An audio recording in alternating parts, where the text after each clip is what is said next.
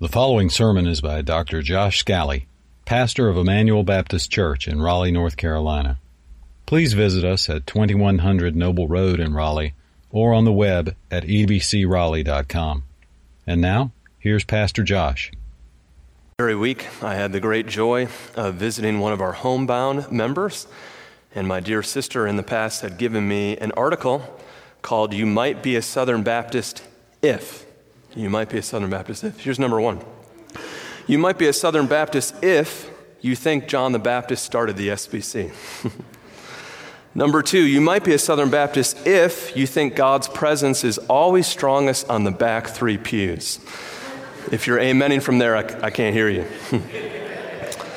number three, you might be a Southern Baptist if, number three, you think Amazing Grace is the national anthem. Number four, you might be a Southern Baptist if, number four, the com- first complete sentence you uttered was, We've never done it that way before. Number five, you might be a Southern Baptist if you judge the quality of the sermon by the amount of sweat worked up by the preacher. Number six, you might be a Southern Baptist if your definition of fellowship has something to do with food. Number seven, you might be a Southern Baptist if you've ever wondered when Lottie Moon and Annie Armstrong would ever be paid off. Number 13, you might be a Southern Baptist if you ever wake up in the middle of night craving fried chicken and interpret the feeling as a call to preach. Number 14, you might be a Southern Baptist if you believe you're supposed to take a covered dish to heaven. I love that one. So our sister gave me that. She said she was going to either give it to Bill Bailey or to me, and I'm glad that she gave it to me this morning. Now, these are fun, silly examples, right? But they do remind us of something that is helpful for today's passage, and that's why I share them. Every human group, every social group, whether it's overtly religious or conceives of itself as secular, every group of humans has man made values and traditions that start to shape the way you view life. Because every time humans come together, we have our own culture of man made expectations about how life should be lived and what a life well lived looks like. And to be clear, this happens in places where there are buildings with steeples or in internet chat rooms. It can happen in any social group that meets. So there are cultural values that define the way the Buddhist temple community works and the way the CrossFit community works. They both have strong values as to how you should live. There's strong values that govern and guide a mosque prayer team or a fantasy football league. they both have high commitment that they expect you to strive to achieve. And there are traditions that shape the life of a Baptist Sunday school class or a Jeep community of drivers. All human groups have values and traditions and routines that are actually human in their origin, that at some point we start to think have divine authority to them. In today's passage, Jesus will very strongly assert there is no power in man made rituals. Whether those traditions happen in a building with an ornate steeple or a neon sign. Jesus will also strongly assert there is no infallible authority in human ideas, whether they're in the Book of Mormon or the New York Times. Jesus will further assert that there is no powerful ability in merely human efforts because humans are deficient to address our greatest problem and our most fundamental need. So today, I've titled our sermon Fake Religion because I believe fake religion is the drift that we are all prone to when we start to believe that merely human authority and ability can address our fundamental problem and greatest need. So the title is Fake Religion, and I have four observations that I think Jesus is making. If you have your bulletin, you'll see number one. Here's number one Fake religion is based on human authority, even over God's word. Look in Matthew 15, verse 1. Then the Pharisees and scribes came to Jesus from Jerusalem. Just a little piece of information for those of you who've been here for a while. This is the first time Pharisees have come from Jerusalem to challenge Jesus. And throughout the rest of the Gospel of Matthew, all of his opposition will be now from Jerusalem. Now they're coming from Jerusalem because he's so well known. And say, verse 2, why do your disciples, Jesus, if you're such a good teacher, then how come your followers break the tradition of the elders? For they do not wash their hands when they eat. Now, in the last year and a half of COVID life, we've heard a lot about washing your hands. but this passage has nothing to do with hygiene. We've heard a lot about washing your hands. There's been PSAs, there's been announcements. Many things that I assumed were common sense beforehand have been now put into public print. But in this passage, he's not talking about hygiene at all. In the first century, the Jewish religious leaders, primarily the Pharisees, had created hundreds of man made traditions that they looked to as authoritative truth, even though they were actually human in their origin. Today they've been bound and they're sold as the Mishnah. You can find them at Barnes and Noble. Let me explain to you what their tradition was about hand washing. They believed that every Jew, every day, would have to first pour water over his hands with his fingers pointing up and having the water fall off his wrist, or sorry, his elbow. Then they'd have to put their fingers pointing down and wash with a very specific amount of water a second time and let the water drop off your fingertips. And then a third time you had to do it the opposite way, and you had to do this before, during, and after every single main meal. In fact, if you messed up the order of which way your fingers were pointing, or which one you were supposed to do first, what was at stake was eternal life, according to their teaching. If you think I'm overstating it, let me quote one of the rabbis of the first century. Here's what he wrote Whoever has his abode in the land of Israel and eats his common food with rinsed hands according to protocol may rest assured that he shall obtain eternal life. According to the traditions of the elders, eternal life could be earned by the rituals of human authority. So don't miss the big point of this passage where does authoritative, infallible truth come from? And look again in verse 2. According to the Jewish religious leaders, it comes from tradition. Now, the word elders in most of the New Testament refers to pastors or overseers, but here it refers to previous generations, previous teachers. They do not wash their hands. So, how, Jesus, do you fail to do this?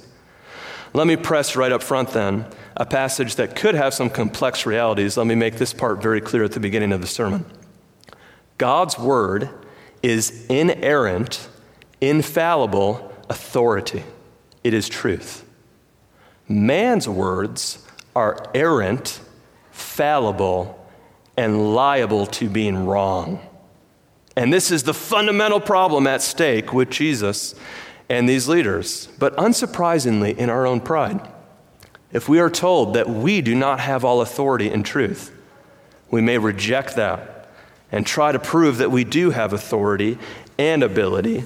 And that's the core issue of this passage. So, number one again, fake religion is based on human authority, even over God's word. No matter where that source comes from, anything other than God is not authoritatively infallible. But number two, there's something deeper happening beneath the surface. Fake religion cloaks selfishness. Look now in verse 3. Jesus answered them, why do you break the commandment of God for the sake of your tradition? Notice what's really at stake here the infallible commandment of God versus some human opinions and ideas. So, why would humans ever want to make their authority higher than God's? And there's an answer that's always true. Because that way we can pursue our own selfish desires, even cloaking them with religiosity. And that's what we're going to read in verse 4 and 5. So look in verse 4. Don't, don't miss the first two words. For God, for God commanded, honor your father and your mother. And whoever reviles father or mother, a very strong verb, must surely die. This is a passage repeated in the Old Testament in many places. So here's what God says. But notice verse 5 But you say. A whole sermon could be just that contrast. God commanded, but you say. God has revealed, but you think. God's infallible authority, but your own ideas. You see? So here's what God actually authoritatively has revealed, but here's what people want to do. So, verse 5 But you say, if anyone tells his father or mother, what you would have gained from me is given to God. Now, this is something that maybe sounds strange to you. Let me give some background of it. In the other Gospels, the word korban is used. That's the technical term that was used in the first century for this practice. It was like having an offshore bank account under a shell company that only you knew about and no one else could touch. But here's how it worked in the first century. In the first century, if someone was hitting adulthood, maybe they're in their 40s, their 50s, and their parents are aging, and their parents are at an age where they need financial resource. But the 40 or 50 year old adult child says, I don't care about my parents. I want to keep the money for me. Now, how can I do that in a way that my parents can't touch the money and I alone can touch it? And here's what they would do they would dedicate it to the temple. That's called Korban. And once it was publicly dedicated to the temple, it would go to the temple after that person dies. But before they die, they're the only one allowed to touch it. So it's a way to tell your mom and dad, oh, mom, dad, I would love to take care of you as you age, but you know, I dedicated all that money to the temple, so you can't touch any of it, but I'm still allowed to use some of it when I would like to. One commentator, James Edwards, explains it this way A son declared his property korban which at his death would pass into the possession of the temple. In the meantime, however, the son retains control over the property, and his control deprives his parents of the support they would otherwise need in their old age. Another writer puts it this way A man goes through the formality of vowing something to God, not that he may give it to God, but in order to prevent any other person from having it. Quite a text for Father's Day, right? Here in this passage, people are using human authority, tradition, to cloak sinful desires. That's how it always works. So look in verse 6. Jesus now quotes how the Jewish religious leaders were rebranding this sinfulness as acceptable. So notice, God calls it sin worthy of death. They say he need not honor his father. Have you noticed that whenever we decide to update God's word, it always serves our selfish purposes? Notice how Jesus just condemns this. So, for the sake of your tradition, you have made void the word of God. Here's God's clear commandment, but you want to keep your tradition, and in doing so, you have nullified the inerrant truth of God's word. This is a good time for us to pause and realize this reality. In life, you will always follow either God's authority or human authority. Which one are you currently following? In your life, do you find yourself leaning on the Word of God as a lamp unto your feet and a light unto your path? Or do you find yourself saying, you know, I know God said, but we really think? Brothers and sisters, let God be true and let every man be a liar. Let us follow what the word says, regardless of what we think. Fake religion really only cloaks selfishness. So, number one, fake religion is based on human authority, even over God's word. Number two, fake religion cloaks selfishness. Number three, fake religion really only gives lip service to God, and therefore it worships in vain. Look in verse 7. You hypocrites! Well, did Isaiah prophesy of you when he said, This people honors me with their lips, but their heart is far from me. In vain do they worship me, teaching as doctrines the commandments of men. When we make human authority truth, we nullify the word of God, and even our ostensible worship is in vain, and our honor is only lip service. These strong condemnations are ones we need to hear again because this same problem happens today. It happens in churches and it happens in broader culture. Let me speak to both. Here are some ways this happens in churches. In churches, even, we sin in this same way when we decide that God needs a cultural upgrade so that he can fit in better with the values of the moment. Often in my ministry, I've talked to someone who had said something like this Now, Josh, I know the Bible says this explicitly, but, you know, we don't want to be on the wrong side of history. To which I normally respond, because history is infallible? You think history can't get anything wrong? In 20 or 30 years, history might change what you are currently thinking is the right side of history, and it will be the wrong side of history. Who cares whether or not we're on the right side of history? Let's be on the right side with God. So, this passage makes very clear you can say things that are according to the commandments of men, but if they're not according to the commandments of God, they're wrong, and your worship is empty and worthless. Perhaps your entire approach to God up to this moment has been fake. If you won't follow the commandments of God over human commandments, then Jesus is not your king. In fact, there's another way we do this. Churches actually give language that sounds Christian and give all the right God talk, but when there's a divergence between what the Bible says and what the church tradition teaches, we give the nod to the church.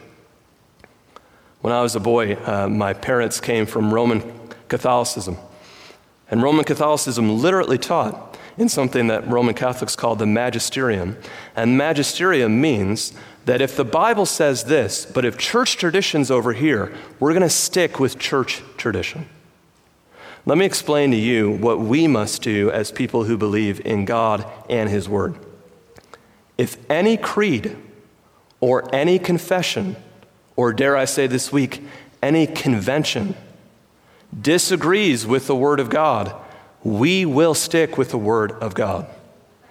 If the culture goes here, or a denomination goes here, but the commandments of God go this way, then again, let God be true and let every man be a liar. Our commitment is to our King Jesus over above all would be rulers. Now, don't miss the subtlety of this. Because not only can you deny God's authority by overtly subverting it, but you can also deny it like the Jewish religious leaders did by commanding as truth what is actually in addition to truth. See, the Jewish religious leaders made such a subtle error because they didn't outright say the Word of God is false. But they made the Word of God false by adding their own traditions and requiring them as if they were divine truth. In the same way, humans can add their own ideas, and treating them as authoritative actually undercuts the Word of God. In fact, rather than us desiring to change the Word of God, we should always desire the Word of God to change us. And because God is eternally perfect and we are often flawed, we should expect that the regular cadence of our life is finding ourselves saying, You know, I used to think, but I was wrong. And I know that now from the Bible. You know, I used to, but I was wrong, and now I know that from the Bible. If you can't think of any time you've changed your mind over the last 30 years, we need to talk about what repentance is. Repentance means that constantly God is course correcting me because he's God and I need to learn how to be like him from one degree of glory to the next through faith in his son. So, yes, even in the church, we make the error of making the commandments of men higher than the wisdom of God. But not only does it happen in the church, it happens outside the church. We live in America. And in America, there's a lot of Christianese that people use, lots of God talk. And God talk is something that could be beneficial for you in certain settings and in certain circumstances. And yet, if we use God talk, but then directly and explicitly reject what God actually says, then in fact, we've subverted who God is. Now, we see this easiest in celebrities and politicians because they're in the public eye. But don't you think this happens commonly with the man on the street? Look in verse 8. This people honors me with their lips, but their heart is far from me. Do you think there are people like that in our country? Look in verse 9. In vain do they worship me, teaching as doctrines the commandments of men. Do you think there are people like that on Twitter? There are people like that all through our culture. And according to Jesus, that worship is worthless. So, number one, fake religion is based on human authority, even as opposed to God's word. Number two, fake religion actually just cloaks selfishness. Number three, fake religion gives only lip service to God and it worships in vain. But now, number four, fake religion never addresses humanity's fundamental problem and greatest need. Look in verse 10. And he called, Jesus called the people. He wants all the people to hear this. He called the people to him and said to them, Hear and understand. Verse 11 It is goes into the mouth that defiles a person. Whether or not you did the hand washing ritual isn't actually what's going to make you defiled. But what comes out of the mouth, this defiles a person. Then the disciples came to him and said, Do you know, Jesus, that the Pharisees were offended when they heard this saying? If any of you think that Jesus never offended anyone, perhaps this would be a good memory verse for you. At many moments, the truth hurts. That's why Proverbs says the kisses of an enemy are deceitful, but faithful are the wounds of a friend. Do you know why Jesus told the truth? Because he's a friend of sinners. And that will offend us at times. Now, Jesus is making clear something that's profoundly important. Look again in verse 11. It's not that stuff you do externally that defiles you, but what comes out of you, which means that you're already bad on the inside.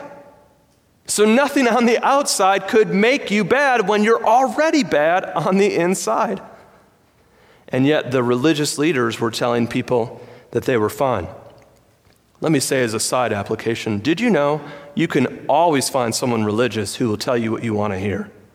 You can always find someone quasi religious who will tell you what you want to hear. Well, I want to persist in this sin. I promise you, you can find someone who, in the name of God, will encourage you to persist in your sin. Let the Word of God correct everybody's opinion because the Pharisees are leading people astray. And that's the point of verse 13 and 14. Look now in verse 13. He answered every plant. Now, any Israelite would have listened because that was a common metaphor for the nation of Israel in the Old Testament. Every plant that my heavenly Father has not planted will be rooted up. You see, Paul makes this point in Romans and Galatians. So many Israelites thought, well, because I'm of the right nationality, surely I'm part of the people of God. Jesus is saying in verse 13, if you're not planted by God, you're going to be rooted up. And now, verse 14, you can always find a quasi religious person to lead you into sin. Verse 14 Let them alone, they are blind guides. And if the blind lead the blind, both will fall into a pit. Many people pretend to speak to for God, but they're actually speaking on their own authority. Verse 15 Peter said to them, Explain the parable to us. Verse 16, and he said, Are you also still without understanding? Some translations write, Are you so dull? You still haven't caught it? Verse 17, do you not see that whatever goes into the mouth passes into the stomach? It's expelled. Verse 18, but what comes out of the mouth proceeds from the heart, and this defiles a person. For out of the heart come evil thoughts, murder, adultery, sexual immorality, theft, false witness, slander these are what defile a person, but to eat with unwashed hands does not defile anyone. Jesus is telling us something profound. We have a problem at the heart level. No man made tradition could ever fix us because spiritual defilement is internal. We have a heart problem. We don't need new routines, we need a new heart. Our problem is that we are sinners by nature, not just by action. Therefore, we have a problem that cannot be fixed by humans, since we are all sinners from the heart out. Do you honestly believe that that is the state of the human heart? Do you believe that is the state of your heart? Can I tell you one reason I love Jesus so much? No one has ever told me how it is like Jesus. I know I'm not the smartest guy in this room. Some of you are way, way smarter than I am. But I was thinking back this week over things that I've read. I've read lots of religious texts. I've read the Quran, I've read the Book of Mormon, I've read Buddhist teaching, I've read Hindu teaching. I've read lots of secular stuff. I've read the New York Times for years. I've started reading the Raleigh News and Observer since I've been here. I've read lots of self help books. I've read business manuals. I've read uh, all sorts of how to be a better leader, how to be a better person. You know what all of them have in common? They all think, all of them, religious, non religious, they all think you're a pretty good person if you could just follow a couple things here or there, make a little tweak here or there, then you could live your best life. It is only Jesus, I've never read anybody else ever who tells me, hey, Josh, you need to be born again. You need a totally new heart because your heart is fundamentally evil. No one has ever told me how it is like Jesus. See, Jesus loves us enough to tell us who we truly are. But don't forget when he's saying it in context. He's telling us who we truly are in a passage of which we're trying to assess authority. Sometimes the Bible will tell us that the reason we struggle to comprehend things is because we're finite. We're here today, we're gone tomorrow. We don't live very long lives. We have small minds, limited experiences, and capacities. The whole of the universe, the expanse of time, the complexities of the metaphysical cosmos are difficult to understand for someone who, so to speak, is like a child with a garbage bag over their head that only has a pinprick and they're trying to traverse the country. We're finite. But in this passage, Jesus tells us the reason humans are a bad source of authority is not just because we're finite, but because we're fallen, we're sinful. See, it's not merely that humans are short sighted, we're also sin sighted. We see everything through the lens of our evil thoughts, our evil desires. And that makes us a terrible source of authority. The world is a bad place when humans decide what is good and what is true and what is beautiful. So let me press the point even further. Jesus has just said that we, at the heart level, by nature, are sinners. You know what that means? It means we need Jesus, He does not need us. It means we need a Savior, He does not need sinners. It means He has rightly assessed us with infallible authority, and we are not in a position to assess Him with our limited authority. Did you know that in a very real sense, Jesus is not on trial by us? We have been tried and found guilty by him. So, when I state this to you today, that you need to be saved, it is not possible to overstate how significant your need is. You and I are born with hearts that are guilty, corrupt, and vile. We have a sin problem, and we can't fix it. But here's the glory of the gospel God loves sinners. God loves people with evil hearts like you and me. God loves people who have wicked thoughts like you and me. In fact, God loves sinners. And He sent His Son so that His Son would bear our sin on His body on the cross, so that our sin could be taken away, and so that our wicked could be replaced with a new heart. See, the beauty of the gospel is something much bigger than it's often presented. Let me tell you something salvation is not. Salvation is not an afterlife ticket, it is not fire insurance. It is not Jesus as a genie or a bellhop, or Jesus as the trunk traveler or the in case of emergency fire alarm. Salvation is so much more. Salvation means Jesus is Lord. He's the ultimate authority, and He alone is always right. It also means Jesus is Savior. He takes the wicked hearts of sinners and gives the clean heart of His own perfection. See, salvation is not a cold transaction or a momentary fleeting experience. Salvation is new life with a new heart, with a new Lord. Salvation is for all of us who are willing to admit, verse 19. Would you look there again? For out of the heart come evil thoughts. Does anyone really want to argue? I've never had an evil thought. Out of the heart comes murder. You think, oh, I've never murdered anyone. Do you remember Matthew 5? Is there anyone in your life you got so frustrated with them? I just wish they weren't a part of my life. Adultery to want someone else sexually in a way that's wrong, sexual immorality, to take God's perfect design for husband and wife and to pull it away from that and use it as you see fit. Theft, to take what isn't yours, and there's multiple ways to do it, false witness, slander. You may refuse to admit that these are true of you, and you may get angry that Jesus would say this about you. But I want to tell you the truth this morning. If you think that routines and traditions can fix you, you are going to find yourself woefully disappointed. No external tradition and no man made fix could ever fill what you know you need. Deep down, you need a new heart, and Christ provides it. See, our fundamental problem is not that we're sinners who occasionally do some bad things. Our fundamental problem is that we are sinners by our very nature. But if you are willing to admit that, confess it, and come to Jesus today, you'll leave with a new heart. And you'll face no condemnation for all the sinful things we've done and do. And that's because Jesus experienced something on the cross that we sometimes forget.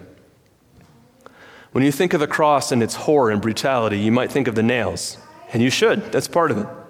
You might think of the spear. That's part of it. You may think of the crown of thorns. That's part of it. You know the part that I think we forget about?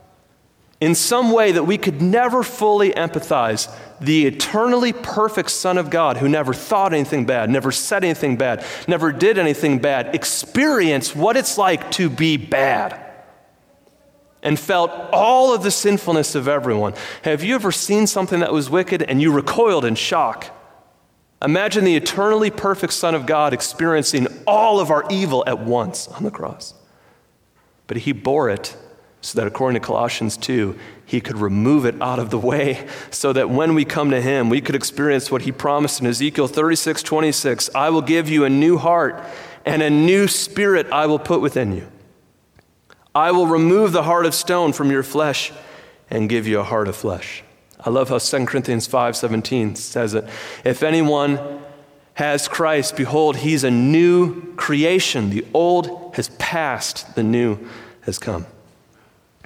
And this is because God made Jesus, who knew no sin, to become sin for us, so that we might be made the righteousness of God in him. Has that ever hit you before? This week I was meeting with someone, I don't even remember which person I was having coffee with, but they were asking me about how I came to know the Lord, and I shared to them a huge part of my own testimony. When I was young, I watched a cartoon, and this was back before cartoons were like well done. so was really poorly done cartoon of Abraham and Isaac. If you know the story of Abraham and Isaac, God told Abraham to take his unique, one of a kind son up to the top of a hill where he would offer his unique, one of a kind, special son of the promise as a sacrifice to God in faith. But at that moment, when Abraham was ready to do that incredible act of faith, God the Father cried out audibly to hold back his hand. Now, I watched that when I was young and I watched that cartoon, but I'd heard the Bible, thankfully, from my parents, and I had a sense that I was a sinner. And when I watched that cartoon, I walked away from it with this realization I deserve to be the one that is crushed for my own sin. But when God told Abraham not to crush his own son, it was because God would crush his own son in place of all sinners who come to him for salvation. Has that ever hit you? That you deserve the righteous wrath of God because your heart is evil, and yet God is so good that he will forgive you eternally if you confess and come to Christ for salvation. Isn't it sad that the very people who didn't come to Jesus are the ones who wore scriptures and boxes on their forehead and scriptures on their wrist and went to the synagogue every week? Jesus said to them in John 5, You search the scriptures diligently because you think in them you will have eternal life, but they testify about me, and you won't come to me. How sad if we make the same error. The scripture's very purpose is to bring you to Jesus. So this morning, I hope you come to him. But if you have come to him, let me give three final applications for Christians. First, Christian, by Christ's power, we can transform to be more like Jesus from the inside out. In Matthew 5, Jesus said, Those who are his call on the Lord out of a pure heart. Christians then are changed from the inside out. Did you know in the history of philosophy, the ancients believed that you could change by willpower and might? Moderns today believe that the best way to change is to find whatever emotion of yours is the strongest and to lean into it and to follow the emotions that define you. Jesus teaches us that change actually happens neither of those ways. Change happens when the heart loves most what is most lovely, and the most lovely object of the heart's affection is Jesus. Galatians 2, Paul writes, I'm crucified with Christ. I no longer live. Jesus Christ now lives in me. But then he says this amazing thought. He says, I live by faith in the Son of God. Notice Paul then writes, who loved me and gave himself for me. If your heart delights in Jesus, you will transform from the inside out. Second, Christian, beware of keeping up appearances without a changing heart. There are so many religious traditions and rituals you can do that will make you look good in your social group, and yet deep down, your heart is never changing. Don't make the error that the Pharisees are making in this first century. Who cares if other people think you're a good person when God knows what really you are? So let Him change you from the inside out. Finally, let us remember that human ingenuity, whether found in churches or in broad culture, cannot change the heart. Let me use one simple example. Can education actually fix our hearts? Think of how many tax dollars have been spent on sex education in our public school system. Is the culture more sexually moral than it was when we started putting the funds into those programs? Why do we think that humans are capable of changing the heart when humans have evil hearts. Only God can change us from the inside out, and only His power has the capacity to do so. So flee all forms of fake religion and fix your eyes on Jesus. Let me close in prayer this morning. God, there are myriads of ways to fulfill fake religion. And that can happen in buildings with steeples, as I said, or it can happen in buildings with neon signs. Let us realize that if we think of ourselves as a particularly secular person who is world wise and is well educated, that that actually does the same kind of thing. You can lean into values and human authority and human traditions of a secular nature and think that they have power when they don't. But it happens in churches too. Surely in church, we can play church. And we can have traditions and routines and rituals that make us feel like we're fitting in well with the social group around us and make us feel like we're achieving your expectations when in fact we have nullified the Word of God. Lord, help us in a culture that is so desperate to be on the right side of history and desperate to look good in the social consciousness. Help us to be people whose only well done we want to hear is the well done from Jesus. May the one audience that matters most to us be the audience of you, O oh God. Help us to be right in your sight. As David learned after he sinned and had to pray, Create in me a clean heart, O God Renew a right spirit in me. He learned that though he was king and though he did a lot of things that were positive, the sacrifices of the Lord are a broken spirit and a contrite heart. And only that, Lord, will you not despise. So this morning, remove our heart of stone and give us a tender heart of flesh so that we can acknowledge how far we are from what we really should be, so that in humility, you can change us into your son's likeness. Perhaps today that happens for someone who, for the first time, receives a new heart by turning from sin and trusting in Jesus. Give them the power to do that, Lord. But those of us who know the Lord, bring us back to the power and authority of the Spirit of God working through the Word of God. And remind us of the emptiness of all alternatives. Through Jesus, I pray. Amen. You've been listening to Josh Scally, pastor of Emmanuel Baptist Church in Raleigh, North Carolina. For more information and free access to other messages, go to ebcraleigh.com. That's E B C R A L E I G H dot com.